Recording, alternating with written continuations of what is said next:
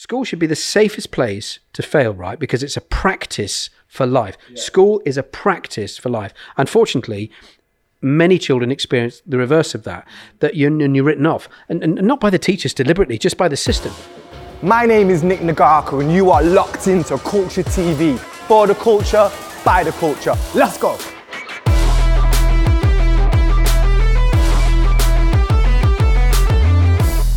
Andrew, thank you so much for coming down today. You're welcome. It's good to be here. How are you? I'm very good. Yeah, very good. It's not like we didn't go out for dinner last night. No, it's, it was good dinner, wasn't it? It was, really yeah. nice. Enjoyed it. So, for the sake of our listeners, obviously we've we've known each other a while and we've got a really g- great friendship. But for the sake of our, our viewers and listeners, um, you have been in education for 21 years. You're the senior director of learning at Discovery currently, I am. and something that we have discussed over over the time that we that we've known each other, but I thought was a very interesting con- conversation to have on a show like Culture. Um, what is it about the culture in school? And I don't mean, I don't mean what the teachers. I don't mean like your your, your times tables and your ABCs. What what I mean is like, what is it about how the culture in your school shapes who you are as a person forever? Well, it does. It really does. It's that hidden curriculum bit, you know, the bit that lies. Well, what do you mean by hidden behind curriculum? Well, I always call heard it you that. say this a lot, I know but- I say it a lot actually. I think what I mean is, um, what lies behind the grade is Yeah. you know attitudes, behaviours, Yeah. character. You Yeah. know, how you're formed and forged, really. Mm-hmm. And I think that's can be to a degree influenced by what you're taught in terms of the the visible curriculum. Yeah. But I think it's even more influenced by the invisible stuff, Yeah. which is the relationships that you have with with your teachers and with each other, Yeah. the different sort of daily interactions. You know how, we, how I keep coming back to how we do things around here, which is which is cultural rather than uh, curriculum based. You can't you can't codify these things and Yeah. systematize them and, and rank them and, and and so forth. I think they're just it's part of. I mean, Philip Jackson, brilliant author, would say it's it's learning to live in a crowd, isn't it? Yeah. You know, and I, I think those are the things that are the lasting And I think lessons that we learn. Really, is there enough school. importance put on it? Like, you can go through life, um, and you may well be academically, Yeah. on paper, Yeah. extremely bright. But if you lack the ability to form, develop, engage, and grow relationships with people, like, So true. How do you how can you ever work your way through life and and uh, is school put uh, is the education system putting en- enough emphasis on the fact that we need to help and support and educate young people into becoming functioning Yeah. Quite. collaborative pro- positive productive members of society rather than Well, I think it gets back to what school is for at the end of the day. And I think maybe to a certain ex- extent, I think we're still somewhat stymied by the original uh, assumptions as to what the purpose of school is. and what, what were the original Well, if you go back, I mean, I know there's been obviously independent schools and things around for hundreds and hundreds of years, you know, and certain uh, other schools that have been around for centuries. But really, if you look at sort of state education in the UK, Yeah. that dates back to just over 150 years to 1870, Forster's state Act. education Yeah, so maintained sector schools, so schools that are government funded, to 1870, which is the Education Reform Act, Forster's Act, William Forster. It's called Forster's Act. And then, if you look back then, and it was a benevolent thing to do, so I'm not about to sort of rip it to shreds by any means. I mean, it was a brilliant thing to bring children, uh, well, let's put it bluntly, down from chimneys and out of workhouses in where they were doing jobs that were far too, you know, they were far too young to be doing, to give them an education. And, and was that compulsory then? Indeed, and it was suggested at the time, Im- implicitly, that um, in order to make sure that we maintained our standing in the world, our status in the world as Yeah. an industrial powerhouse that we were, we needed more white collar workers rather than just blue collar workers. And what I mean by that is we need those who are able to um, use those sort of admin skills of reading and writing and calculating and all those different things are important, uh, as important as the other skills that were being used. But it was felt that we needed to increase the academic intelligence of our children. We needed a, a better educated workforce, which would lead to a more prosperous ec- uh, economy, you know. And to a certain extent, that's true, and that's been borne out. But to an, another degree, That's a myopic view of what education's about. It's not just about the three R's, is it? You know, it's not Yeah. just arithmetic. Well, I call it reading, writing, and regurgitating. It isn't just that. That's important. But I think we're now beginning to see that, hang on a minute, if you were to start again with a new act that mandated education for everybody, Yeah. would you say that the purpose of that is to deliver an academic intelli- an academic education? Yeah. I don't know that you would actually. Why? Well, because I think there's a great many other aspects of life that require more than that. I mean, as someone said to me not long ago, an A star in, in maths is brilliant. But how does that help your marriage? How does that work? How does that work? Somebody tell me, you know, an, an A in geography is brilliant, but how does that make you a better friend? Yeah. You know, a, a, a- B in English, you know, fantastic, difficult subject, well done. How does that make you a, a better partner? Well, the answer to that is, well, it was never intended to help with that. Hmm. Okay, so which part of the curriculum is? Do you know what I mean? But how do you teach that? Well, you model it. I mean, this is the thing. And who would be the teacher that says, I'm really great at being a good citizen? Well, that's what teachers have to do, you know. Yeah. But, but it is. I mean, it's it's a big ask because as a teacher, you're not just a knowledge delivery system. You know. Yeah. Be easier if you were, frankly, but you're Yeah. not. You're not, and nobody wants to be just that. So you're not just there to deliver the curriculum. You're there to model. yeah. I don't like the phrase, but you know, good citizenship. You know, uh, you know how to uh, um, look after yourself Yeah. and others. You know how to preserve. I think the most important thing in life, which for me has always been self worth. Mm. I mean, I don't mean I'm very good at it, but self worth is the thing you need. Yeah. because it's from self worth that leads to self discipline, and then you can reach your potential. So there's all those things. And your question is, can you teach it? Well, I think you model it. And you create a culture in school Yeah. Which kind of allows those things to flourish Yeah. without grading them. Yeah. the moment you start grading things, it stifles growth, doesn't it? You know, I think grading, sorting, and ranking is. Do you think they should be grading maths and English, science, etc.? Yeah, I do. Yeah, yeah. I'm, I'm not anti-grading. Yeah. Um, but what I'm saying is that if you value other things in school as well, such as character education, you know, Yeah. collaboration, cooperation, 21st century skills, it goes on. Yeah. Um, knowledge of the environment and so Yeah. forth. Just because you value it doesn't necessarily mean that it should automatically lead to a grading system, you know, Mm-hmm. and an assessment program. I suppose what I'm getting at is it is perfectly possible to value things in school Mm-hmm. without then having the default setting of well we need to we need to rush into an assessment program then to, Yeah. to grade it because at the moment you start doing that i think children will just believe that they're the sum of their grades and they're Yeah. not they're not they never were I think never it's it's interesting. Like when, as an adult, I can empathize a lot more with the role and responsibility of a teacher and the pressure that that comes with that. It's not an easy job As a child in school, I terrorized fair game teachers yeah and I hated them. I mean, I took great. why why did you not like them then Um, I didn't. I was the most anti-authoritarian yeah quite person probably going. I mean, I still am. That's why I work for myself. I mean, but I think, I think I'm naturally that way. But I think life in itself sort of pushed me further yeah down down that route. you're driven Got Yeah, your own sort of self-motivation maybe yeah, Yeah, but but but here's the thing, though. You see, because it's changed so. What what's changed? Well, I think just the way that children live and learn has changed, and I'll just explain very briefly why I think that. yeah, It's no longer the case, and I think it's this is refreshing to say this. I'm pleased that it's no longer the case that you you will respect your elders. you know, children are. Uh, uh, uh, But why do you it? think it's not the case? Seen and not heard.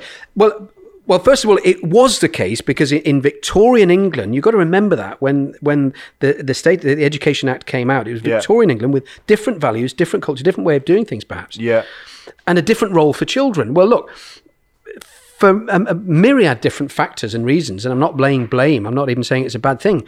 The way that children learn now and interact with adults is somewhat different. So they won't automatically sit in silence and listen to a soliloquy from you at the front of the class. They won't. You've got to you've got to get there to invest and engage. Yeah. Why? Well, they're com- you're competing with a whole myriad of other different media. social media. That's the point. You're Yeah. competing with that. So you have to sell it. You have to sell learning. You have to sell knowledge yeah, and growth to the kids in ways that arguably it didn't. I mean, when people say to me, "What do I, what do I do?" and I say a teacher, they'd say, "Well, what do you teach?"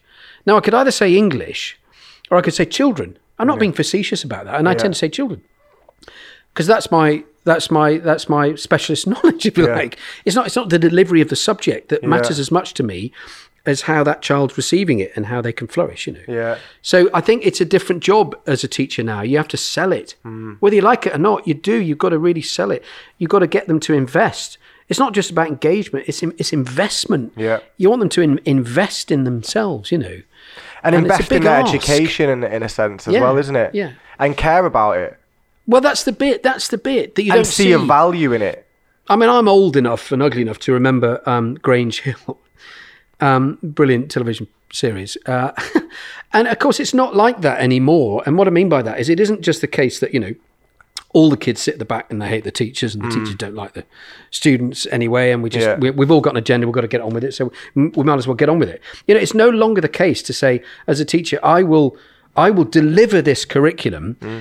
and whether you accept it and learn from it or not, or not is a matter for you. I'm not saying that all teachers would have once said that, but certainly there was a much more traditional model. Now it's it's a collaborative experience, and you need to really get the children on side Yeah. because it, ultimately they are their own best teachers and critics and reviewers and everything it's it's it's internal motivation that you're after not extrinsic you know Yeah. children won't do it just because i tell them to Yeah. and if they don't do it when i tell them to Yeah. well what sanctions do i have what can i do Yeah. and that, and, and children have realized that now Yeah. and that's a good thing by the Well, way they know you can't do nothing. well, precisely. Make me, you know. Yeah. Well, okay. Um, You sort of scratch your head a bit and think, well, okay, that's a fair point. How Back, can I make back in the day, you, work? you'd be able to cane them. Well, and, and people would say, people would say back in the day, maybe kids respected adults. I don't think they did. It's No, just that we had different. them. Well, that's a difference, you see. That's the difference. And I'm, I for one, I'm delighted that I'm teaching now Well, if rather we look than at the result, back then. if we look at the result of that, of that, let's say kids from the sixties and seventies, yeah, now run the world today, and has the world ever been in a worse place since World War Two? It's it's it's a matter I Possibly not. discuss with people all the time, actually.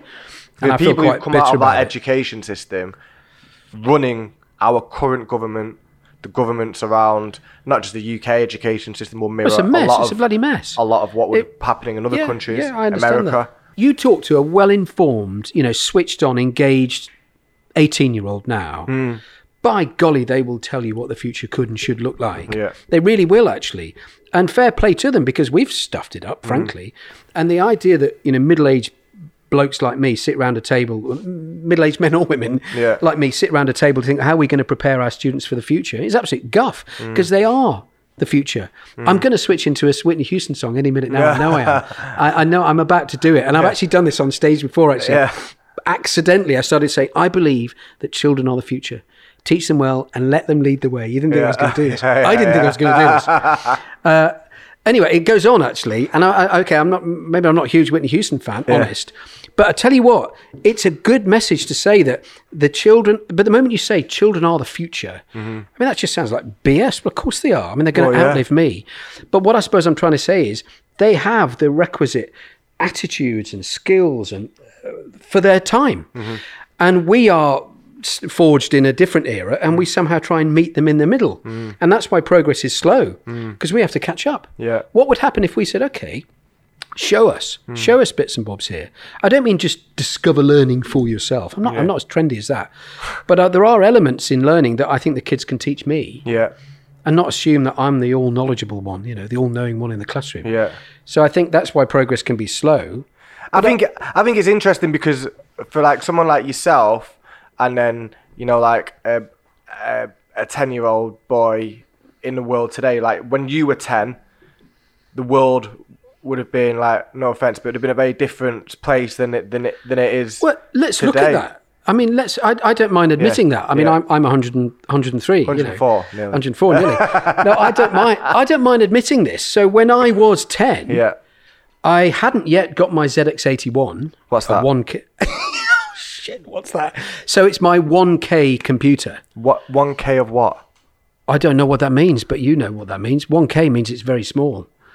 What's I mean, one this- k this mean, is, Martin? This is before the land of meg- megabytes. Kilo, kilobyte. One kilobyte? One kilobyte. ZX81. A kilobyte. Yeah, yeah, yeah, yeah. So 1K. So the computer only could Yeah, store yeah. a kilobyte. Yeah, well, well, I, but I hadn't even had it. watched those more than we, we didn't even have computers until so I'm, I'm saying I hadn't even got my ZX81 Okay. yet, and then it would lead to a ZX Spectrum and then a, a Commodore 64. I remember this Commodore is, This is in my teens, yeah. Yeah. So so when I was 10, so we didn't have that. Obviously there were no phones, so therefore there's no social media. There's obviously no internet, anything like that. I literally said to my mum and dad after school, "I'm off out. I'm off Yeah. out on my bike." Yeah. on my striker, you know, Yeah. and then my brother had a grifter, you know. Yeah. Um, a kid over the road had a chopper, you know. Yeah, yeah. I'm, I'm just sounding all nostalgic and old and irrelevant now, but it was so different. strikers and choppers are still about. yeah, well, I'm, there you go. I'm quite cool. all Yeah, of a sudden, I you know, mean, sort of come round. they're- But it's different. It's a different. It's a different world. Yeah. So, but and yet the pace of change has been so exponential, so quick in so other, so many other areas of the way we live. Apart from school, I've got to say, the dynamic. How I would describe what school is to an alien, which is always my test. I've never had to do it yet. I hope to do it some stage. Describe what school is. I think it, largely it hasn't changed, which is developing academic intelligence, showing that you've done that through academic qualification, and encouraging the children to work through rewards if they do and sanctions if they don't. Yeah. Now, that in a nutshell is how school is fashioned. And we all know, we all know in education that school has a much, much bigger and better role to play in children's lives than just that. Yeah. but find it. Well that's hard. Where is it? Mm. Because it's it's not visible because that's the curriculum. Yeah. it's hidden. Mm. It's hidden. And i remember i mean i'm I, I'm sorry to hear that your school experience was bad, but if I speak to other creative entrepreneurs like you, and I don't mm. know many, but I do know a few Yeah. creative entrepreneurs who are very successful in business, everyone that I know who's in that sort of um, Field. role, that Yeah. field, says that their success is despite their school. What a shame. Wouldn't it be great if they said, and this is because of my schooling? I think because in the Why is that? Was it squashed? Was creativity squashed? What was it? You know? Um. Well, my journey here is through through rap music. So I mean, it's a it's in a I'm going to ask you, what's that? but it's it's an alternative route. I mean, to to building a business like like like this and to you know to do it through through music is an unconventional route to getting here. Hmm. Um, and that that wasn't intentional either. That just it just happened. Like I didn't plan for that. That's just the way the as I was rolling out, you know, the cards on the poker table, they just go, well, you do this, and then you'll do this, and then you'll do, and then you know, I'm not here. I am. Do you know what I mean? But I think I was always very creative from from a child, and I've always been like business minded. I was doing car washes from eight years old and stuff like. That. So the two, I've always had the two skills. I've always been like that. My dad's very business minded. He's Indian. Can't help it. Um, and, but like um, in school, I would say that neither of those things were really That's what encouraged, I thought you were going to say. and they were the two things that made me me. Yeah, they made you. They, they meant something to you. I, well, I enjoyed maths a little bit. I enjoyed. well, it was um, relevant. En- I did enjoy maths. I don't know why, but I did. I quite quite like numbers. Um, I enjoyed English, um, especially like writing poems and stuff like that because it, was- it was like Yeah. it was all Lyrics. Yeah, it's the same. Um, but apart from and history, I enjoyed history.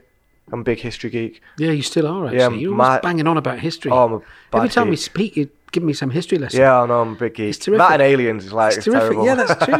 it's, but how, how strange that you've kind of come round to that. yeah. Because I actually bunked off most of my science lessons when I was a kid for two reasons. One is they were at the top of the uh, top of the teaching block, and I had terrible, terrible vertigo. So I was terrified about going up there. And the other, the other reason is, frankly, the science teacher that I had at the time was boring. Yeah. And so I actually bunked off to my uh, father's uh, allotment shed, Yeah. which was next to the school. Uh, with a little packet of silk cut and a little box of matches with tissue paper in it, so you couldn't hear the incriminating Yeah, yeah. and I'd run and have that, you know. And now, years later, I've got four kids. That's why I Yeah. look so knackered all the time. Yeah. And one of them, Ed, is properly into science. Well, really? And I have oh properly uh, astrophysics and all that stuff. And I have discussions with Ed about science. And here I am, many many years later, thinking. Why did I miss those science lessons? Science is absolutely captivating. Mm. Yeah. So it's how it's sold. It's how it's sold, isn't it, to you? And I just think it's a shame that in your particular case, certain subjects were kind of almost shut to you, really, at such an early age. Well, they because they weren't- weren't sold to you, maybe. They just weren't really available. Like, oh, really? Right. And they just weren't like. I don't know. It's I wasn't one for attending school either. Like I was, I was, I was not there more than I was there. So what would have got you into school? What would have made a difference? in how how so so the the the the, the eleven year old Nick now. Yeah. You know what what can I do to get you into school? How I do I get you into school? Um, I think I think it's I think there's two parts to it. I think it's what's happening in the school and what's happening at home. Yeah, is, and I, I think th- there needs to be there needs to be a relationship between both. Yeah, spot on. There's a Because- golf at the moment in some schools. Yeah, and my, my my personal life and my home life was quite was quite turbulent. It's quite it was it was very dysfunctional Right. to say the least. Right. Um, so that my because my home life was was so dysfunctional, um, I took that with me. So bringing a dysfunctional mentality into a place that's very functional was like putting a square peg into a round hole and there was no that that functionality of school was so rigid that there was no room for fluidity within that Brilliant. You said it yourself. so I think when you come from a dysfunctional background, which a lot of people do, um, especially you know at at that age, you, you know you know life happens, and you know th- that's what happens to a lot of people. So br- bringing that into a school environment, which is designed to be, as you said, like the whole William Forster original layout of it, it is it is a rigid robotic process. Yeah, it's a production line. It's, a production line. It's a factory line. Mass production. So then you've got a faulty standardization. You've got a faulty product going on the conveyor belt, essentially, or one that, that wants to do things differently. But that worked. You see, that production line, that Victorian assembly line, worked in other aspects of our lives. Of course it did. That's why we, we became so successful in the Victorian era. Yeah. So it worked. So why wouldn't it work? With peop- why wouldn't it work with people, you Well, see? So because- the same approach was applied. Well, precisely. We're not cookies. Yeah. So the cookie cutter doesn't work. But those those um, factors, if you like, those aspects of education, which is mass production, standardization, which is required, Mm-hmm. Yeah. and quality control. Well, those three elements are still very real in education Yeah. too. But that's okay. That's all well and good if you put widgets on them. But we're not widgets. No. We're people. So I can see. But I, I think rather than continue to be critical of of education, I think we should also recognise how much it's improved. Yeah. I mean, we're now properly having Ofsted inspectors coming into Yeah. schools to ask us to report meaningfully on attitudes, behaviours, personal development, well-being. Great. That's fantastic that we're now doing that. yeah. That's the hidden bit. Yeah. That's the hidden curriculum that's happening all it's working away. well, I feel that be, as the It's improving. as the new generation of teachers and head teachers are, uh, are getting in there, and the old the old lot, you know, the you know the, the people who were born in the fifties and the forties and whatnot. Who who were the old headmasters? Like they would have been the headmasters when I was at school in the you know in the nineties and whatnot. Like they they they're retiring, and it's like it's the next generation of teachers, people like yourself who are now who are a bit more forward thinking, who are uh, who are who are, who are whose eyes are open to the fact that there's more to school than just ABCs and and Well, times think- tables and I'm going to say I, I'm going to say a little word in defence of those of those older teachers actually because. I do because I think some of them. I mean, if you you know we've all seen the brilliant Mr. Chips, you know. So I I, th- I think if well maybe we haven't all seen the brilliant Mr. What- Chips. what's but, Mr. know, Chips? So it's a, classic classic film of a, a brilliant brilliant brilliant teacher. seen I really am sure brilliant brilliant teacher. It was actually a remake as well. But, Okay. um, where so so what I'm saying, I suppose, is that you know from Victoria, well, no, pre-Victorian times, because some schools have been around for centuries. So for for eons and eons, there have been teachers who care, Yeah. who love, Oh, who course. genuinely care about the well-being of their child, but. The day-to-day agenda was always the three R's. Mm-hmm. Right. So they were somewhat stymied by the fact that this is what I need to be seen to be doing, Mm-hmm. but I know that this is landing uh, on a child who needs care, who Mm. needs understanding, who needs sympathy and everything, which may, may some of which may have been happening if you Yeah. were having a turbulent time at the time. So the teachers knew. The difference is we are now being encouraged to talk to children about their mental health and well-being like we weren't before. Mm. Right. We're also being given license Yeah. to talk about these things. So it's not that teachers have become more caring and before they were less caring. Yeah. I think they just didn't There's a the mandate now to actually do that. Well, we reckon well, because we're, we're all about teaching the whole child. I mean, why Yeah. would you just teach from the neck up? Yeah. Why would you just teach their head? Yeah. That's that's, that's bonkers. That doesn't make Yeah. sense to me. It's all connected. Yeah. So you have to have heart-centered education, motivation, which is in your belly. You know. Yeah. It's all those other things which come together in this synthesis of a functioning person. Right.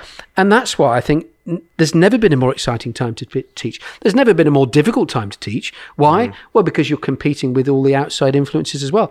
I mean, John Dewey, very famous, uh, uh, deceased now, but a, a very famous American educationist and author, Yeah. said the problem with school is that what the child learns in school is seldom used outside. And what the child learns outside is very rarely used inside school. Yeah. And you just said that. There's Yeah. a gulf Yeah. between what you're learning at home and what means what what what what what what are what's meaningful for you at home. Yeah. What's important and relevant at home.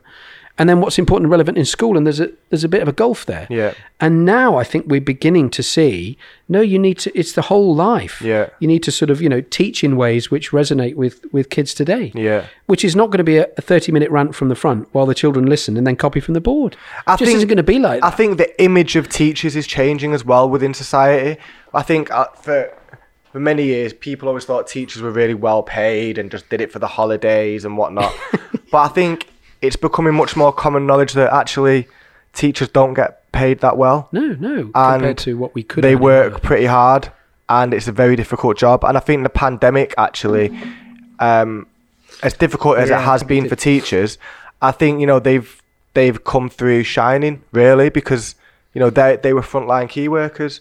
At the end of the day, they were they were taking responsibility for children of key workers who are making sure that the country still still operates. I, I could not agree more. I could not, and fair play, and hats off to them. And I, and I joined Discovery Education in 20, towards the end of 2019. I didn't see the pandemic coming uh, at all. That's not why I did it. But I, I, I, I, I joined Discovery to lead on professional development and all that stuff, as you know. But people have said since I, I left the most recent headship, I bet you're glad you're not in headship anymore during a pandemic. And of course, I'd be lying if part if, if I didn't say that part of me is relieved that I don't have to deal with that. But uh, the majority of me actually genuinely misses that and wishes I was part of the war effort, if you like. Yeah. Why? Well, because our our our, our oath, our Hippocratic oath, if you like, if we were in medicine, Mm. you know, in teaching our Hippocratic oath, our mantra is we act in loco parentis, right? So we act in place of parents Yeah. during the day, which means a prerequisite for the job is that you love the kids. Right. You'd never be able to do this job if you didn't. It's hard enough if you do. And you can't switch that off. Yeah. You can't just switch it off. And during a global pandemic, if you've got 30 children in your class and you don't know how they're doing because they're in their apartment or house or Mm-hmm. flat or whatever at home and they're not even in school, my God, you worry about that, you know. Yeah. So hats off to the teachers who managed to, and of course, what it's done is, I think it's it's achieved the effect that now we're back together again. Hmm. We realise that there are the soft, fleshy parts to us. It's not just about the academic intelligence. Yeah. It's when you when you face an existential threat like that, which we have, and many families listening to this will have suffered, you know, proper terrible bereavement, you Yeah. know, and threats and risks and all that stuff. Well, it's about our health. Let's get the basics in. It, Yeah. Maslow's hierarchy of needs. Let's talk about you know food and water and, and shelter and Mm-hmm. clothing and warmth and love and care and we'll, and then eventually we might get to academic academic education. But let's let's put the basics in first, you Mm-hmm. Know. And I think it's actually reminded everybody that we are at the end of the day we're not knowledge delivery systems. You know, uh, we're actually humans. We're Yeah. people. You know, and I I, lo- I I like the fact that that's happened now. Yeah. And so we have most schools now will have a well-being hub. Yeah. They'll have a mental health and well-being program. Yeah. They'll have ways in which they're upskilling and training their staff so Mm-hmm. that they become much more efficient and proficient at supporting the whole child. That's teaching. That's what teaching's about. Mm. Yeah. You can't have a maths lesson with a little child who's going through torment at home Yeah. and being I'd picked on in the them to classroom. learn. Well, this is it. You Mm. can't. You exactly right. You can't then talk to them about simultaneous equations or oxbow lakes or bloody adverbial phrases or whatever you've got to talk about, which is in the curriculum for Mm. today, the learning objective for today. If they're not in a place to do so, if Mm. they're not, you know, uh, their health and well-being, because children learn. I think certainly younger children learn in their emotion. They learn through their emotional state. It's unconscious. So much of learning is unconscious. It's subconscious. Yeah. It isn't even conscious.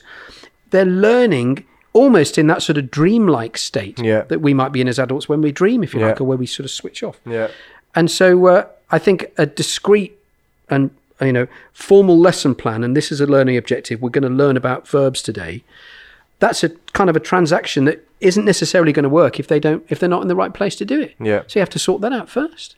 You know, because that's what lasts. Yeah.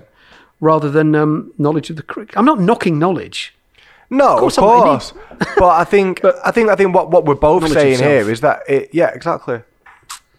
I mean, is there anything more important? Really? I mean, reading and writing obviously it's massively important because you won't be able to get through life without it. But well, predictive text well, probably would. I'm going to challenge you on that actually, which is an odd thing for me to challenge you because it's a relatively recent phenomenon. You know, this idea What, of reading and writing? Yeah, I mean that's not the reason why we survived on the planet this long. It's not the reason why we're in this elite No, but I think 0.0 percent or 0.1 percent or whatever it is. Well, with the technological changes, for example, okay, so if we look, how long we've been here? Two hundred thousand years. Okay, human beings. Well, you're better at history than me. Okay, me. so we okay. Well, according to my knowledge, we've been here for about Sounds one hundred eighty about right. to two hundred thousand years. During that time, which I find mind blowing, we've done nothing up until about ten thousand years ago, or twelve and a half thousand years ago, when civilization appears to have Yes, that word. come out of the ashes, and agriculture essentially was the, Right. was the change. But pre, pre, previous to that, we were nomadic, so we'd be traveling the coastlines, fishing, parasiting all resources, moving on, and that's essentially how how human beings operated for? Yeah. oh, 170 odd thousand years. I, I'm not sure I believe that because that, that's what history tells. That's the official stance on history. There is um, alternative history, people like Graham Hancock, who say civilization is actually much, much older than the past 12,000 years. Um, and if you look at stuff like the Sphinx and Göbekli Tepe and stuff like that, it might appear to be way older. Um, that's a different conversation. Point being, if over the past um, 12,000 years, 10,000 years, we've developed agriculture. From agriculture, it's allowed us to develop villages. Villages allowed us to ve- develop towns. Towns allowed us to develop cities. But essentially, it allowed human beings to collaborate in large numbers, bigger than 150, which was actually the the, the cap that you could move around as a tribe without it becoming Wow. a community Wow. with hierarchy and structure. Um, That's So- interesting. yeah, so that that's essentially how we we became a people who could stay in one place, irrigate the land, pro- feed the land, have have livestock, and stay there permanently. And none of that required reading and writing, did it? Or- or Not originally, no, but as it developed, so then as society got bigger, the it became more complex. So the Sumerians were the first people around 6000 BC, 5 5000 BC to introduce a court system. Uh, they introduced the education system. They introduced the sewage and water supply system. They introduced reading and writing. They were the first to do that, and maths. Um, and it was originally in like symbolic form on clay tablets or whatnot, and that gradually progressed into papyrus, into the right. ancient Egyptians, and further on into ancient Greek, Greek into Aramaic and Hebrew, and then the whole Middle Eastern languages into where we are today. But that's as far as we know, that is the uh, origin of, of reading and writing. And it was, if you look at the arrival of reading and writing, it marries up very much with the arrival of civilization.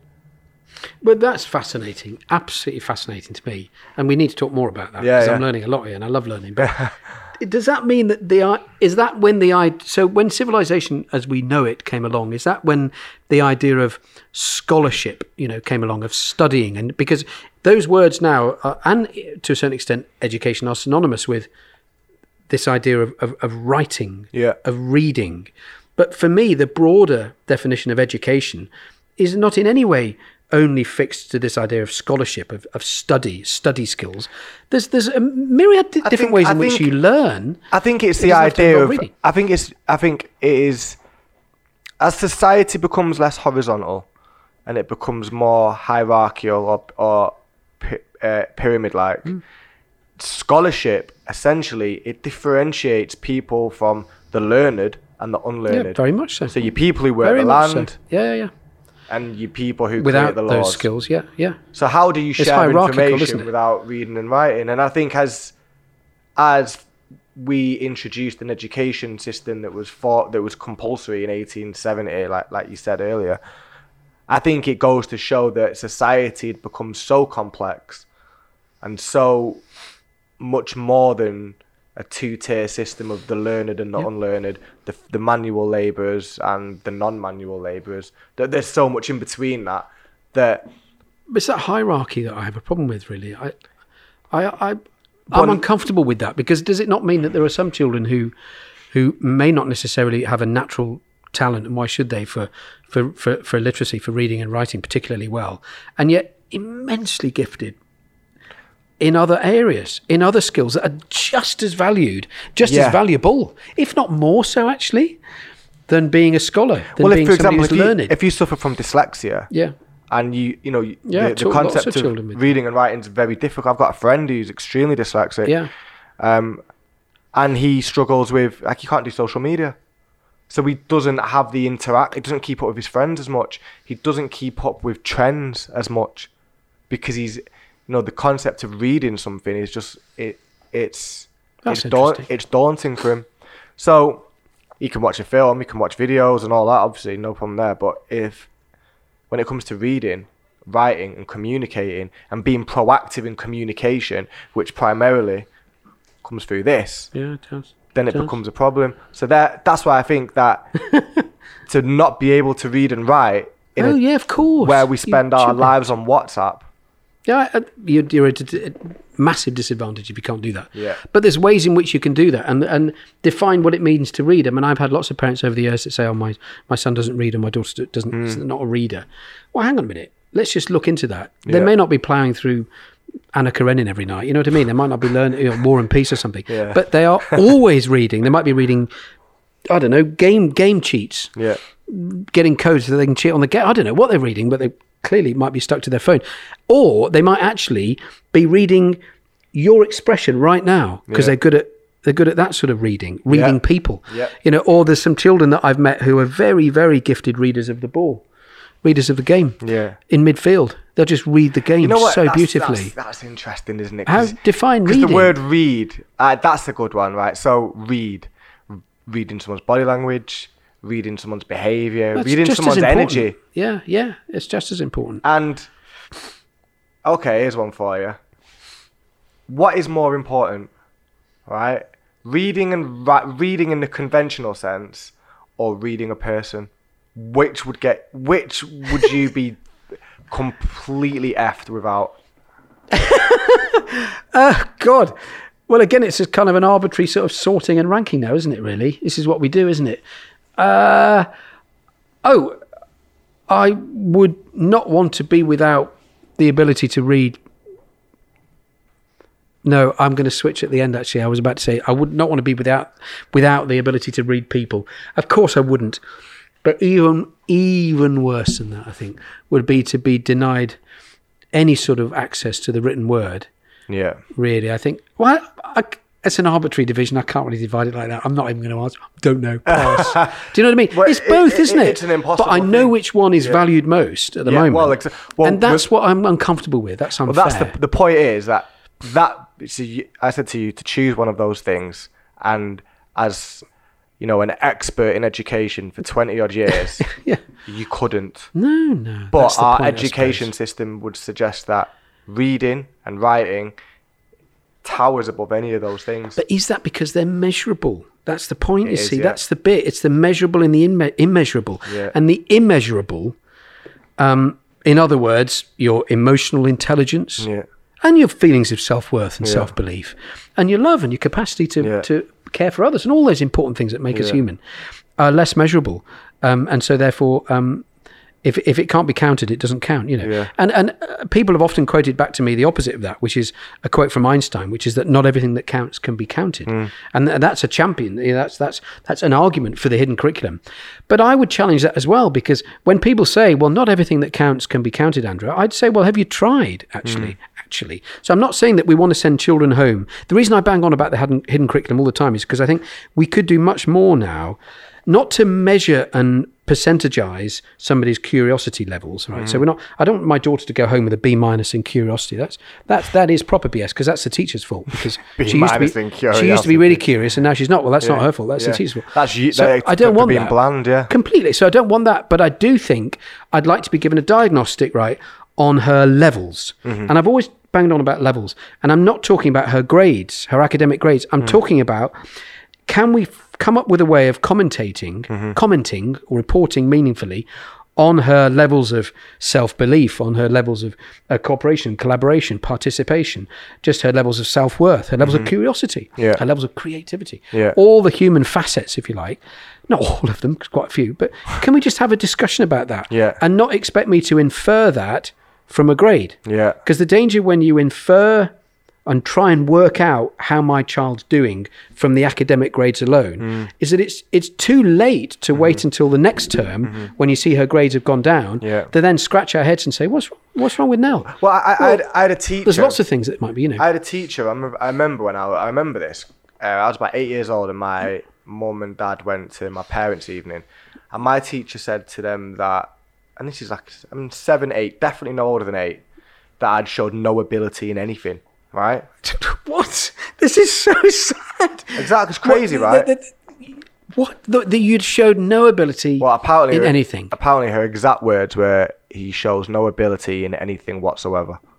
So you were basically a, a, a doorstop. pa- I mean, you know, doorstop, draft excluder. I mean, I'm trying to think of purposes for you, really. Well, exactly. Yeah. That is desperately sad. Yeah. I mean, this is talking about a seven-year-old child or eight-year-old child. I mean, Well, you were just written off. Yeah, uh, by that, I mean, you only have them for for a year, don't you? So, I mean, my next teacher, I think, was was a different experience. But this, but I remember not really connecting with this teacher anyway. I'm surprised. I think I'd have connected with him in a different way, to be honest. but she had like, Crikey. she, I don't know, but that stuck with me because I made me think, am I thick? Do you know what I mean? What did you hear this then? My dad, well, my dad told me. I said, what, what did my teacher said, He said, well, it's how you said this. Basically, you're not good at probably anything. Shouldn't, probably shouldn't have told me, but he did tell me. And anyway, it stuck with me. And I remember for a long time, I think I was thinking I'm thick or I'm not very bright or I should be like the bottom of the class or you know in school you got you got the clever ones. I remember immediately thinking, well, I'm not in that group, so I'm in like the the non-clever group. And so in the non-clever group is the people who mess about generally. Yeah, because they don't see the point. Otherwise. And then I think that starts a trajectory that you. But you know why they go mess down. about? I think, well, at least my view on why they mess about is because they're lacking self worth. Yeah. And and and by the way, the self worth has been beaten them out, beaten out of them. Frankly, Yeah. you know, literally, well, hopefully not literally, but it's been, it's been kicked out of them. And if you don't have self worth, if you don't if you don't think you're worth anything, and from that conversation we've just had, Mm-hmm. Yeah. at the age of seven or eight, you might have thought you Yeah. weren't worth much because the teacher said so. Yeah. And you believe them. Uh, you don't have the next important facet above self worth, which for me is self discipline. And if you don't have self discipline, you're going to mess around because Mm-hmm. Exactly. why bother to behave And if at you're not or eight, worth not many anything? kids have self-discipline. It's still a learned skill, a skill that's learned. I mean, I've only just got it now. you know I mean? Just a little Nobody's bit. disagreeing here, Yeah. actually. No one's Nobody's disagreeing, no. So yeah, yeah. No, that's an important part of. But you see, can I tell you what happened to me when I was Yeah. at, at school? Because it's it's the reason I went into teaching in the first place. So I was a little. I was 10 and a half, maybe just eleven. Yeah. And my form teacher, whom uh, we all loved very much, he was a great guy, actually. We just really liked him. He's just one of those really cool, really cool, sort of mid 20s. Yeah. Really good looking, really active, Yeah. very sporty, Yeah. And uh, great teacher. And everybody just kind of wanted to be like him. Yeah. Well, I went home on a Friday night, uh, said cheerio to him and to my mates, went home, came back to school on a Monday morning, went into the classroom, Mm-hmm. and everybody was uh, in silence, and there were a few people in tears. I'll never forget it. As long as I live, I'll never forget this. I went into the classroom and I said, "What, what, what is going on?" And my mate uh, came and showed me a little cutting from the morning's Birmingham Post and Mail because this was in the Midlands, and he showed me a little cutting from the newspaper, and it said that uh, this this teacher of ours had uh, been climbing in Snowdonia over the weekend and had fallen and died. And it was so sudden, so unexpected because teachers don't die; they're part of the furniture. If you even see a teacher in Tesco's, you just can't quite believe No, it. What's no, that all about? They belong in school. Yeah. They are literally. You got you got the blackboard, the whiteboard. You got you got the desk. You got the chairs. You got the teacher. You got the books. Yeah. You got the pens, Pritt sticks. They don't die. They don't die. And I was lost. I, I cannot. I mean, I'm upset even thinking about it now. And it was. It just left such a profound effect on me. And it. And we waited in the classroom, and we watched the clock move, and we saw his empty chair and empty desk. And we just literally sat there looking at his empty chair. And registration came and went, and nobody came in. And then eventually, the deputy head came in, very experienced deputy head, lovely, lovely man, and was was he was clearly very cut up and upset about it, and said, you know, we just have to get through this, you know, and uh, and that had a profound effect on me. The role that a teacher can play in your life when they're not there, you notice Yeah. it. You know, you kind of notice it when they when they've gone, and that made me realise what was it we loved about this person. Was it his his uh, was it the actual curriculum that was he was teaching? Not particularly, although I like the way he sold it to us. It was actually just the love he gave us. You know what I mean? And um, he he never missed an opportunity to help us feel good about ourselves. Yeah. That's what that's what a teacher does. That's Yeah. what a teacher does. Do you know what I mean? They will see every opportunity during the day to give you those little micro affirmations where you just say, "Hey, you got this." Mm. Yeah. And not enough people did that to you by the sounds of it at the age of seven. Well, that that one. Do you know what I mean? I had, I had good teachers as well. Just that one particular teacher was bad. But I mean, I, on the opposite end of that, I, I remember teachers from secondary school who were amazing and filled me the other way. So, one my one maths teacher in particular, Mr. Addison, if you're watching, mate. Um, but yeah, no, there was. There, That's lovely. I had some really good teachers as well. So, it, but it just goes to show the power of a teacher on a pupil, isn't it? At the end of the day, whether that's the, the, a teacher has a power to be such a positive, Yeah, huge opportunity. changing influence in, in, in a child's life. Yeah, huge opportunity. Because I genuinely think I've not really changed in character since I was eight. So that's over 40 years ago. Yeah. Over 40 years ago now. Um, I've not really changed. Eh, I mean, I haven't, first of all, I haven't really grown very much, Mm-hmm. which is obvious. but I haven't really changed in my character. So all the things I liked, uh, disliked, hopes, dreams, Yeah. fears, things I thought I was good at, things I thought I wasn't really good at and never would be. I'll be honest with you, I don't think those things have changed. They haven't. If I Well, they, they say now- you become fundamentally who you are in the first eight years of your life. Yeah, you do, and then it's set. Yeah. It's forged. It's like a blacksmith's, you know, the Why- crucible why of the is that? classroom. Well, that's that's I, that's a biological answer. I'm not I'm not about it. I'm not, I don't understand the That's crazy, how, but isn't that- it? That like you, you, But you it is set. 48 can say that I have not changed since I was eight. But I haven't. I haven't. I got the same neuroses, the same phobias, the same fears, the same daft ambitions that I think I'm going to be able to achieve. I still haven't. The same um, preference for friends, or Yeah. do you know what I mean? I, I, I'm there's still the same fidgety enthusiasm and energy, and and uh, I'm. Damn gullible, you know. I love everybody. I trust everybody, and then I get shafted. You know, all that sort of stuff. That's not changed. That Yeah. just doesn't change. And and what put all that together into this amalgam that that case hardened and was called Andrew. I mean, the very idea of Andrew Hammond is a is a concept, isn't it? I mean, Yeah. that's a, that's a construct. Yeah. Well, what what is Andrew Hammond? It's this construct that I have of myself. Yeah. None of the components that make up my body know that they're called Andrew Hammond. For God's No. sake, it's a construct. It's just a, it's a thing we made up. Yeah. And um, that was all put together by my mum and dad and my brothers and my extended family, and yes, absolutely by my teachers. And it wasn't from them teaching me about verbs; it was the way they treated me. Hmm. It really was actually, and it, I was very lucky. I, I had a I had a good education. I enjoyed school. Yeah. I still miss that form teacher whom I love, Yeah. loved. I really do miss him, you know. Yeah. And maybe that's the reason why I went into it, but I think it probably is. But I do think that um, I have not properly changed. Do you think that you have changed then? No. in terms of your character. No, I don't think I have. I think I, I think You're still mean, the same. just when you were saying that, I was thinking, you know Yeah, what? well, you. I'm still a geek, like at heart. Like I'm still an idiot. I mean, still, like, I still like a lot of the same things. Like I was a big music fan at eight years old. Yeah, I still am. I was big into like nerdy things like science fiction and history. yeah, there's still that. I'm still Really? like that. You're yeah, still like I've that? always been the same. What a great mixture, though. That Yeah. is. So I've always the things that I loved then, like big big into sports then, still big into sports now. Like the same I love the same things. But how great Yeah. right, if we said to teachers now, a teacher who's just qualifying now, right? Mm. And it doesn't matter how old they are, they might have gone into teaching late. That sometimes works well. So, whatever their age, if they're about to qualify and they're about to start school now, right? So, Yeah. it's September, they've just started school as a teacher. How brilliant, to- and it's daunting, but how brilliant to say to them, okay, you are not just delivering knowledge now. You're not just a knowledge delivery system. I know you've got your lesson plans, you've got your learning objectives, you've got your curriculum. Mm-hmm. Now, let's go and make people Yeah. Let's do some people making. Yeah. You know, let's let's set the mold. Yeah. Let's really help them find their mold, find what makes them tick, and let's help them to sort of do that. And that's a hugely motivating thing to do as a teacher. And most teachers, they want to move the dial, they want to make a difference, Yeah. and they want to help you find who you are.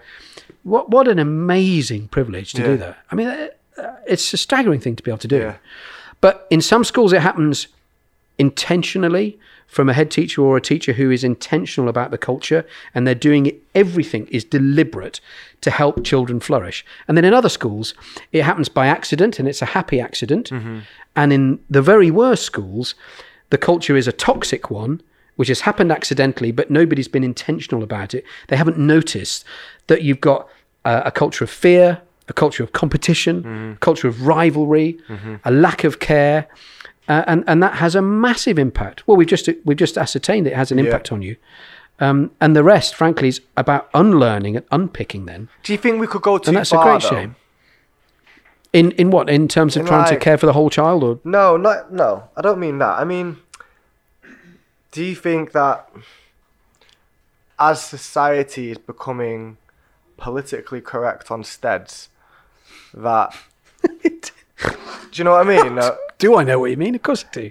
that we're becoming politically correct on steroids, and now that they're talking, I'm hearing that they're talking about having no winners on Sports Day. No one can win. What's the point? But are Like- they? Is that the Daily Mail again? I don't know. I don't read a Daily Mail. No, I know you don't. I'm so sorry. I'd have to ask you about the. Daily Mail. I don't read the bloody Daily Mail, but I know someone who does. Yeah. I live with someone who does. Uh, I know lots of people who do. I don't know. Is is that true? I don't know. I'm not in school. Uh, Is it? Is it? Have you heard this? I've heard it, but I think it's BS. To be honest, Do I don't think it's the case. I think it's it's it's exaggerated. It's an inflated view. I, th- I think the reality is, um, it is about taking part. You know, it's not actually just. I know. I know a lot of people say, no, no, no. It is literally just about winning, Andrew. That's the whole point. It's about winning. Yeah. I, I come from the from the school of thought that thinks it's actually about making sure everybody, as many people as possible, can take part. So I used to coach rugby. You'd never believe it, but I, did, I was a very little rugby player, and I was a good one, a little scrappy one. But you, but it's little and I, fast. I was, yeah. and uh, nobody used to want to tackle the little small knobbly ones. Yeah. You know, tackle the the, the, the bigger big chaps. ones, you know, a bit more. yeah. Bit more comfy, you know what I mean? Sorry, but you know the little knobbly ones, like. But anyway, and I used to coach rugby. Uh, all the, I loved it, absolutely, absolutely loved that. But um, I remember being being being sent off a couple of times actually for kicking in the scrum. I thought, you know, really, really quite tough. Actually, somebody just grabbed me and just oinked me upside down, Yeah. you know, that sort of stuff. And I can't remember the point I was going to make, but it was a really important one about about coaching. Oh no, I'll tell you what Yeah. it was. When I was a rugby coach, my main ambition was to try and get as many people in my wider team Yeah. a game. Right. And if it meant pulling players off when they were in their prime in order to get through 16 substitutes that were on the line and the parents were waiting to see them play Yeah. and you've got to give everybody a few minutes each. Yeah. I'm sorry, I'd go for that. Yeah. I always go for that. So maybe that's kind of the point of this inflated view that you've, you've heard, which is that it's not about winning. I Um, think it's no about bo- competition. I think it's about both. I think like if you destroy a culture of winning, you're gonna create That's nonsense. Yeah, I agree. you're gonna create a society of losers where no Yeah, one's driven enough to be And there's no ambition. Yeah, no I ambition. Agree. I agree. But at the same time, I think within that winning culture of like, look, if we're going to run a race, I'm going to try and win it, or I'm going to do my best to win it. I might come second, I might come third, I might come fourth, I might come last, but I'm going to try my best. Well, I've got a good story about this because Yeah. I actually managed to get into the school's cross country team. Yeah. And we were taken off to Giggleswick up in Yorkshire Yeah. for the county championship. I, I am a former county championship cross country runner. And I'm Really? quite proud of that. Yeah, you wouldn't think it. And you know why? It's because on a on a on a Wednesday afternoon when we had games, and we and in the term that we had cross country, I and, and two or three of my mates, we we all, we all had to do the lap of the of a nearby sort of little woodland, and you did four laps of the woodland and back Yeah. to school, and I set out with my two mates. With my little pack of, you know, 10 pack of silk cut and a Yeah. little pack of uh, matches tucked in the back of my socks. And on the first lap, we all dipped inside, we all nipped inside the, the forest Yeah. And we puffed away. Yeah. And then we timed it just right that we joined on the final lap. And then we went back to school and we did that every week, every Yeah. week. I'm now admitting, by the way, this is what we did. and apart from this one time when we did it and uh, we mistimed it and we actually joined the front runners on the last lap back, Oh, which wow. Ah. meant that we were in the top top 10 you know so I, I i had my punishment i had to be uh, sent on the cross country county championships amazing isn't it because Wow. they, and I, I even when the head t- the headmaster read out the results at stage in assembly the next day i think he was even even he was quite shocked to see my name on there Hammond, what's he doing here? so that's why i can say but i i, I, I was ambitious about winning Yeah. but i didn't want to think that if i'm not going to win i am therefore a loser Exactly. that's the bit i challenge you know I think mean? he's got. I think the embra- I think the celebration of effort is where is what there should be. I think no effort, you should lose, Yeah, and you yeah, should yeah. and you should feel what it is like to lose. You don't try, Of you get you get the result of not trying, which You'll is never losing. try otherwise. Exactly. You'll never try. And I think I think You don't wanna I think mollycoddle. Cotton wooling that out. Yeah, I agree. No effort equals no reward. I agree. And, I agree. And they people should experience the harsh reality of what life will be like if you don't try. I agree with you. Yeah. I just love the way you say it because I bet you won't say this to your own, to your own. I would. or maybe you will. I would. Maybe I you will. definitely would. So you don't try, you're gonna get nothing.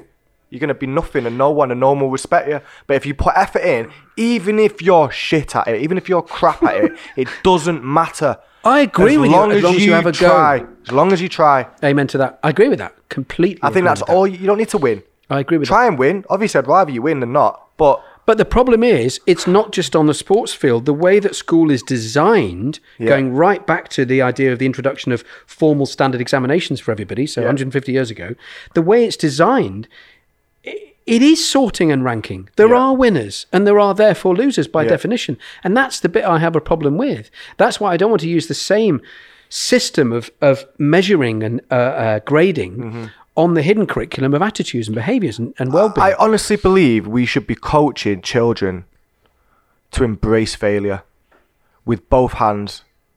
Because I think without being able to take the failure, what it feels like, and to get up, go again, lose, fail, whatever it takes. That's the bit, isn't Get it? up, go again, get up, go Well, again, I used get to up, call go again. fail. I mean, it's a typical thing that I might do in the classroom, and I'm sure you've heard this before. But to fail, a fail in in in my classroom was always first attempt in learning, and that's what the That's letters a- stand for. I, I love that. That's first brilliant. attempt in learning is fail. Yeah. And I I, I was a real champion of failing. I'm There's a lot of good negative at failing. you stigma know. Hmm. attached to the word failure and failing, and and it, it, it's almost like weakness and inadequacy and Hmm. all these negative connotations are associated with the word failure. But Hmm. I honestly, everything I've ever achieved in my life, and I'm I'm, prou- I'm proud of of of the of, of my accomplishments and how far be. I've come, is a result of multiple failures. Well, it's is a- Jeff. It, it, it, wasn't it Jeff Bezos. I'm sure it was Jeff, Jeff Bezos. I, I heard him interviewed on Radio Four, and he was saying um, at Amazon we're uh, words to the effect of I think, or maybe even literally, we're very very good at failing. We've failed many more times than we've succeeded, Because that's why it's so people successful only now. remember the win. That's right. They only remember the win. They, the they look at you and see, oh, that. it's a very successful person. That I would say, really, on, on paper, I'm just the biggest failure ever. Because I've failed a million more Good times. for you. Yeah, but Million more times. but you keep going. You keep going. Because eventually you get it right. keep if you going. learn and you keep trying, learn, oh, why did I fail that time? Oh, I did this wrong. Right, I'll get up, go yeah, but the yeah, but the that. stake the stakes are high in school. Mm. You can't afford to fail. School should be the safest place to fail, right? Because it's a practice for life. Yeah. School is a practice for life. Unfortunately, many children experience the reverse of that. Mm-hmm. That you're and you're written off, and, and not by the teachers deliberately, just by the system. Yeah. So what I mean by that is, if you fail in school. You might get a bit of red pen. Yeah. you might you might even get a lower grade. Yeah. That can sometimes serve as a self fulfilling prophecy. Yeah. Do you see what I mean? So it, we must be able to liberate children to be able to say, right, this is not being graded today. This is not going to be marked. We're not. I'm not even going to write on this one. Let's all have a go. And I don't think that happens enough. I think uh, what we call sort of no grade marking or uh, should happen more often. But then as soon as you say something like we shouldn't have grades, at least for this period of time, Couldn't we grade on effort? you're accused. Well, they are. I mean, there are schools. That's why I've worked so hard on the hidden curriculum because, and the hidden learning program, as I call it, all that, because I've been in many, many schools, worked in schools where we have every half term you have an academic grade and an effort grade. Hmm. So it might be an academic grade, which is a letter, an effort, which is a number one to five. So if you get A1, that's brilliant. Yeah. A lot of people got B2, B3, and the number is the effort grade. The problem with that is, what does that mean? Hmm. Well, how, we need to drill down a little bit deeper into that because, frankly, the effort grade is a great deal more important than the academic grade. I'd, I'd say I so. mean, of course it is. So we need to drill into that a little bit more. because the the academic grade can fluctuate Yeah. according to the a person's ability or how what their effort thing is. Let's say someone's put a, got a ten for effort and they've got a, an E or an F, right? It's a cruel result, right? But it, it's a reality. It's a, you know, tell you what, if you try to get into the music industry, most people will get that result. right. Okay. They'd get a ten for effort and they'd get an F, right? but they're resilient. They keep going. But you got to keep that 10, and then you might get an E a year Yeah, later. good- you keep that lesson. 10, Good you lesson. might get a D yeah. and, and then a C. And eventually, very few, which is why there's not many people that are successful in the music industry, some get an A, but hardly any. Of course, I mean, I, I got A's in the lowest effort grades, you know, when I was at school. No, I didn't. I'm bet you lying. did. I bloody didn't. I absolutely didn't. I am your archetypal B grade student. Yeah. Uh, second 15 for rugby, second 11 for cricket, B grade all the way through. Yeah. Um, and but I didn't apply myself. I should have worked. I could have. I, I wished I had worked even harder. Yeah. Why? To get a whole load of A's? No, I'm not bothered about that. I was an But just extreme to- either really good Oh, were or you? really shit. No, I was, was not- consistently average, really. There was no. There was. mm, Now I was either U's, like I've got, I've got, I've got, a few U's, got a few E's. Was that a badge of honour? Were you sort of proud of those? I mean, Eh, I did laugh actually when I got, I got a U in my G, one of my GCSEs. I did, I did think I got I got terrible GCSEs, absolutely terrible.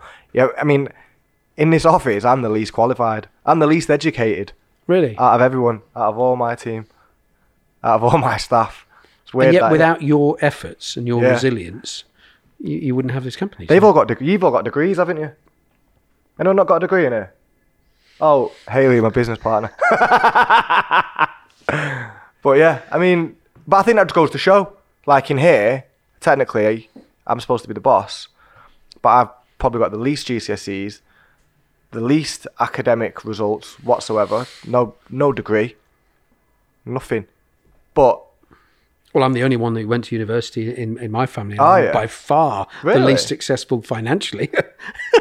are you the one went to university? yeah, yeah. I think my, my, my younger brother, um, many years after working, then did an MBA Right. uh, whilst working, sort of thing. But I'm the only one that went to university Yeah. uh, uh, when I was younger. And um, uh, but that's because I wanted to teach. I mean, that's why. You know, I didn't well, you can't be a just to- teacher without going to uni. Yeah, I didn't want to just go to university because I just wanted two, three years off. fun. I don't. I don't agree with this Pissing idea that everybody should go to university. Why? Because I don't think university is the only way. Yeah. I don't. I think there are other just as important, valuable ways of, uh, of bettering yourself, of Hmm. uh, gaining a career. You know, isn't there? A- Again, it's that cookie cutter. There's an assumption, isn't there, in school that everybody's gradually on the road to university and a few people won't make it. That's BS. That is. You know, it really is. Hmm. You know what? There's though? I other am- I- options. I, do want Kyra to go. I do want my daughter to go to university. I'm not really. Why? I'm not that bothered. Why? Why? I don't know because I always part of me like always feels like, oh, would I have done better? If you've got a degree. Yeah, if I'd gone to university yeah, or I had that that's that experience of going to university. That's that myth. It's a myth. I don't know who's who's peddling that myth, but I think that's a myth. I think my dad. My dad's very like traditional education. Like he's got that sort of I know what you mean. He, he he would attach great importance to this Yeah. idea of um. because they do, they do they do over there still. You know, it's like it's still quite. It's still a. I mean, they do here, but I think it, in India because there's such a variety in social climate that to not have an education is almost a death a death sentence over there. So There's a sort of class system. um, I just think it's the working opportunities. If you don't have an education, you're just not competitive at all to get a decent job because the population is just so high. Then there's just so many people who are living on, you know, below the poverty line that to not to even dream of not having an education or a good education would just be, you know, it'd just be a death sentence. Wow. Does that mean that teachers and teaching and and learning uh, enjoy high status over there in terms of how it's They, regarded? yeah, most definitely. Higher than here, my perhaps. auntie and my cousin, they're all teachers Wow. over there. And you know, what, actually, Wow. they they've got a really interesting business. Actually, they so they are they're maths teachers, but they teach like advanced maths to like children, like six, five, six, seven year olds on an abacus, Wow. and it's like It like just a- shows, doesn't it? You don't yeah, it's like need a ladies' mental arithmetic on a, Yeah. Um, and apparently like Yeah, that's my, interesting. My dad was saying that they're doing like these crazy equations that are six and seven year olds on an abacus. Wow. But it's, I mean, over that's what I mean. Over there, it's a lot more competitive. Well, I think uh, I, I think you should join your uh, your relatives and become a teacher. I think you'd be a bloody brilliant one, actually. And I tell What- you, if what I would thought I you'd be teach? rubbish, history, duh. But what you've got is passion. It's your passion. I think you've got to have passion. Yeah. And you've got to be. I, I love to say this mantra. It makes me sound an absolute idiot. I like to say I'm not a teacher. I'm a learner. I mean, I sound like an idiot saying that, but it's true. But, love but these you're a learner. you? But you're a. I, I make them all up. But you're a learner. Yeah. And that's the key bit, isn't it? I So enjoy think learning. You do seem insatiably curious Yeah. to learn more. yeah. You do seem that. Unless what, you just, what is the you know- world? What is the world if you're not learning from it? What's the point in life? There you go. I'll have that. I'll nick that. Thank you very much. It's another saying I'll have. But it, do you know what I mean? Nick. I heard from the great Nick, and he said, Nick "What's the the, point of learning?" Oh no, I missed it up. What's the point of life if you're not learning? Yeah. No, but but that's the point. That's the point. So in other words, it isn't a case that um, everything you teach as a teacher, you're just teaching. So that Yeah. lovely Maya Angelou, Yeah. uh, of course, brilliant Maya Angelou quote that people may not may not always um, remember what you. They may forget what you said, but they'll Yeah. never forget how you made them feel. And I think you would make you would help children to feel good about themselves. Yeah. They'd be inspired by. I think that's what this discussion's turned into. I'm quite pleased where we got to. This is a campaign to get you teaching. Recruit me as a teacher. Yeah, I think you'd be really, really good. Actually, No, I I, think you'd have a sense of I'm fun. too undisciplined. Um, Nine till three every day. No way. ah, No it does way. require huge reserves of self-discipline. No, I couldn't. Too rigid. Too Nine till three. Nine till what? It's bloody eight till eight. Oh, Come on. No way. I've never met a teacher that's managed to I'd do last a week. three. I'd last about two days. Well, I must admit, I've had uh, best part of my career in teaching, and um, I'm looking forward very much to getting into it Returning. again. You know, and uh, and the reason for that is I miss being part of somewhere um, where you are genuinely seeing growth Yeah. in children, and you're just seeing them start to. And with your gorgeous little one, Yeah. you know, her teachers Yeah. will, and you obviously, Yeah. and Haley will gradually see her arrive Yeah. as her. Yeah. That's And amazing. It's like a Russian doll, you know, and, Yeah. and then you get to the, the biggest version Yeah. at the age of eight, few years yet. Yeah. She's arrived.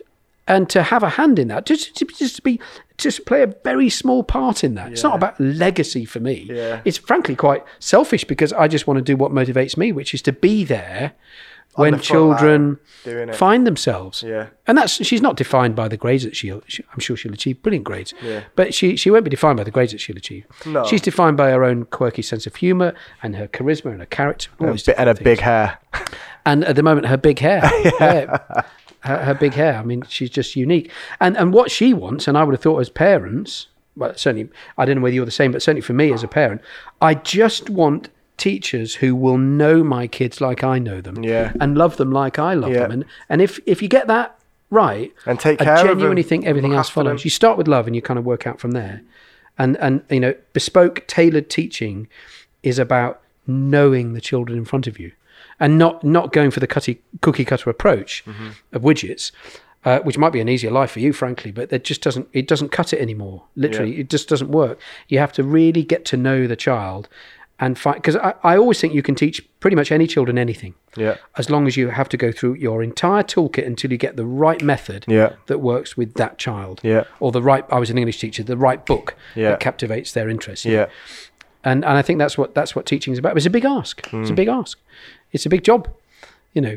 But hey, there are lots of other difficult jobs. You know, teaching's not the only one. What I'd really like to do is because I, I know that you're going back to, to being a head teacher. I am, yeah. Um, Looking forward what to it. what I'd like to do is in six months' time, do this again. I Probably won't even want to talk about education. yeah, but I'd like to see I'd like to see how what what the reality is like now post pandemic. Yeah, yeah. I well, I'm I'm so desperate to see what that's like now, Yeah. And I'm not. I'm under no illusions. They have had a proper, proper rough ride, Yeah. a really tough couple of years, no question about that. But it, it, it, it's actually because of that that I think I'm drawn again to. To, to hunker down, to join the war effort, and to be Yeah. part of that um, community where you. I mean, let's face it. I mean, it's amazing where I'm working at the moment. By the way, brilliant company, great values. Yeah, amazing. And I'm going to stay close to them and, Yeah. and do lots of work with them already. Uh, uh, continue to, but you know, at the moment, it's difficult to join uh, record a club on a Tuesday, or go and go and teach some philosophy, or go and run a book club, or go and mm. coach a rugby team. How do I mm. do that? Mean, mm. who do I do that with? You know, Yeah. there are, there are magical things that happen in a school. Yeah. That once you've experienced them, you just miss them. you Yeah. know. But yeah, hey, I'd love to come back. Uh, I might be a bit grayer, probably, Yeah. a bit more, More stressed. but you know what? I think some stress can be good for you. Yeah, I do actually. I think that. just not too much. Oh, yeah, I think you can overdo it. Yeah. and I'm not saying, hey, teachers, it's great to be stressed, isn't it? I mean, that's ridiculous. But Yeah. I think just a little bit of stress to keep you, you know, pepped up. You know? Yeah, keep your eyes wide. Yeah. Yeah, I think so. But um, we'll look forward to it. We'll see what happens. Thank you, Andrew. You're welcome.